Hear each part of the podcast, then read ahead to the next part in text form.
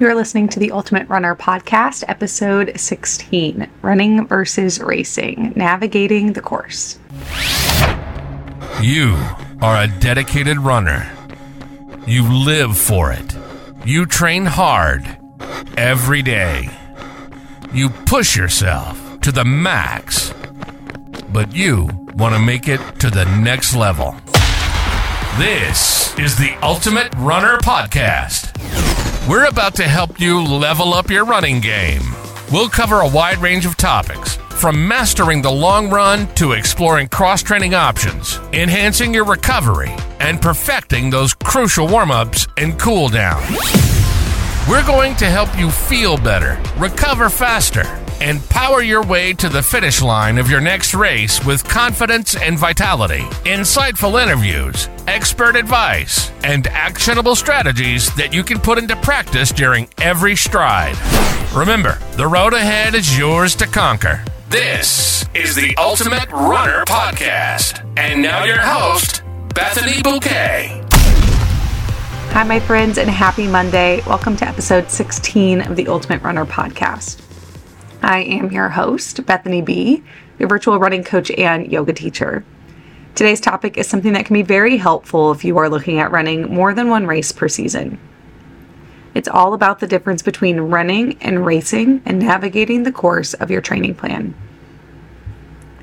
It is becoming more and more popular to want to run more races a year, especially with the New York City Marathon 9 plus 1 method running halves each month of the year. We're trying to check off more states in your run in every state list. I'm here to tell you that you can definitely run those races, but planning ahead and being cognizant of if you're running a race or racing a race can make all the difference when it comes to preventing injuries and generally just feeling good throughout your long term running training. So, today we'll talk about what it looks like to plan out your race calendar setting it up with real life examples, and what I mean by running versus racing races, and how to fit this right or find this right balance between running races and racing races in your training schedule. But before we get into the nitty gritty of running versus racing, I wanted to let you know that I still have spots available in the Ultimate Runner membership. This membership is a high touch, all inclusive running, cross training, and recovery coaching membership that will help you prevent injuries, maximize your training, and reach your running goals. This coaching program is a game changer. It takes the guesswork out of all your training, brings in the accountability aspect that so many of us need, and gives you exactly what you need to do each day to be successful through your training. I'd love to talk to you about your training and the race is you're working towards so I invite you to book a call with me today at www.fitflowyoga.studio forward slash links. I will also put the link in the show notes below. So, anyway, we have lots to cover here today, so why don't we jump right into it? So, first, we'll talk about planning out your race calendar, the big picture. So, what are your intentions and goals for the next race cycle? Maybe your goal is to run a marathon, PR a half marathon, run a half marathon for the first time, or ramp up your mileage to run an ultra. I mean, all of these things are valid goals for your big picture. And what can this look like by setting it up in maybe real life terms? So for me, my big goal is I'm running or planning to run a full marathon at the end of April. This full marathon will be my major goal for the spring season. I've got my training schedule set up, and now it's time to look at uh, what I could do for fun races in the meantime. So, because of that, I will be running a half marathon at the beginning of March when I would normally be running my 13 mile run anyway. So, realize I say I'll be running it and not racing it. It is a race, but I'm just going to run it.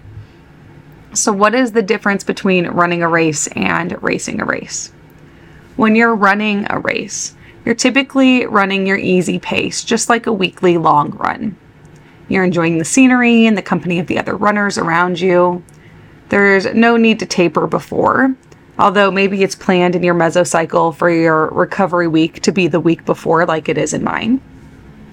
And there's no need for extra extended recovery time after because it's just one of your regular runs in your training plan.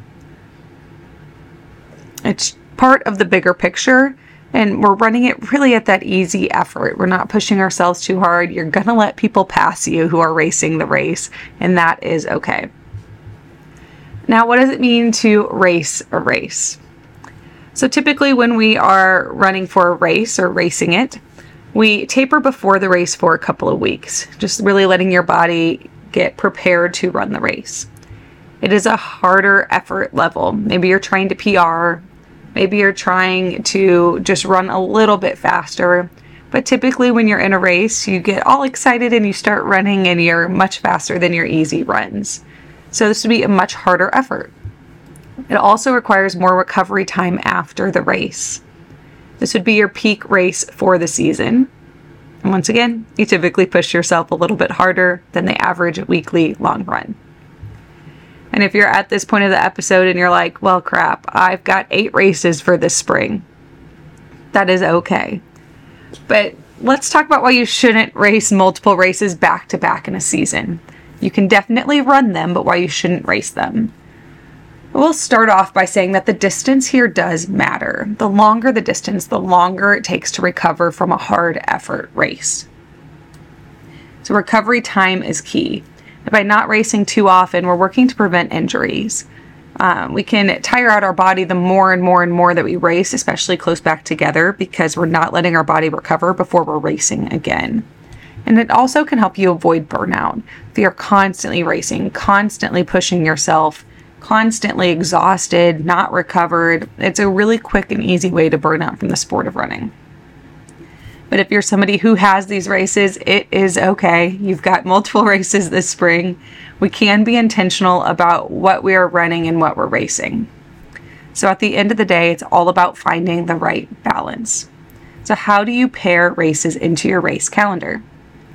Once again, think about what your intention is for the race season. What races are you racing where you can taper before and recover after? And what races are you just planning to run recreationally, like an easy run? For me, I don't have time to taper before and after the half marathon at the beginning of March for my late April full marathon. So I am simply running it to enjoy the scenery, to enjoy running the long run with other people, because typically I run them by myself and just enjoying the sunshine and enjoying the day.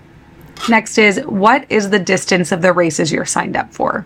It's easy to have maybe a little bit of a harder effort for a 5K and then recover for that than it would be for multiple half marathons. If you're somebody who is trying to qualify for the New York City Marathon with the 9 plus 1 method, this is really, really important to think about as you try to build a plan around the nine races you need to run throughout the year if you can, I know they fill up very quickly, getting more of those 5Ks, getting a couple of the half marathons throughout the year, but really working on the 5 and 10Ks will help you succeed, especially if you pair them into your schedule to run some of them. Maybe you race a couple of them, but a well rounded distance will help you find success in your 9 plus 1 method. And then a well thought out plan has some races that you're racing, but it also has runs that you're purely running as easy runs. Enjoy the day as a runner. Depends on how close they are to each other, the distance of the race, and how your body does with recovering after races. The entire goal here is to simply let you feel your best while completing your goals. Whether it's running in all 50 states, hitting specific times or distance PRs, and making it to the New York City Marathon via the 9 plus 1 method, those are all wonderful goals to have. At the end of the day, be smart, plan accordingly, and most importantly, know that you've got this and trust your instincts.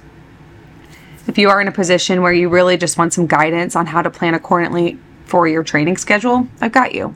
Just take the time to go to www.fitflowyoga.studio forward slash links and book a free running blueprint, and we can talk about your goals, your training, and what running coaching could look like for you. There's no strings attached in this call, just a little conversation.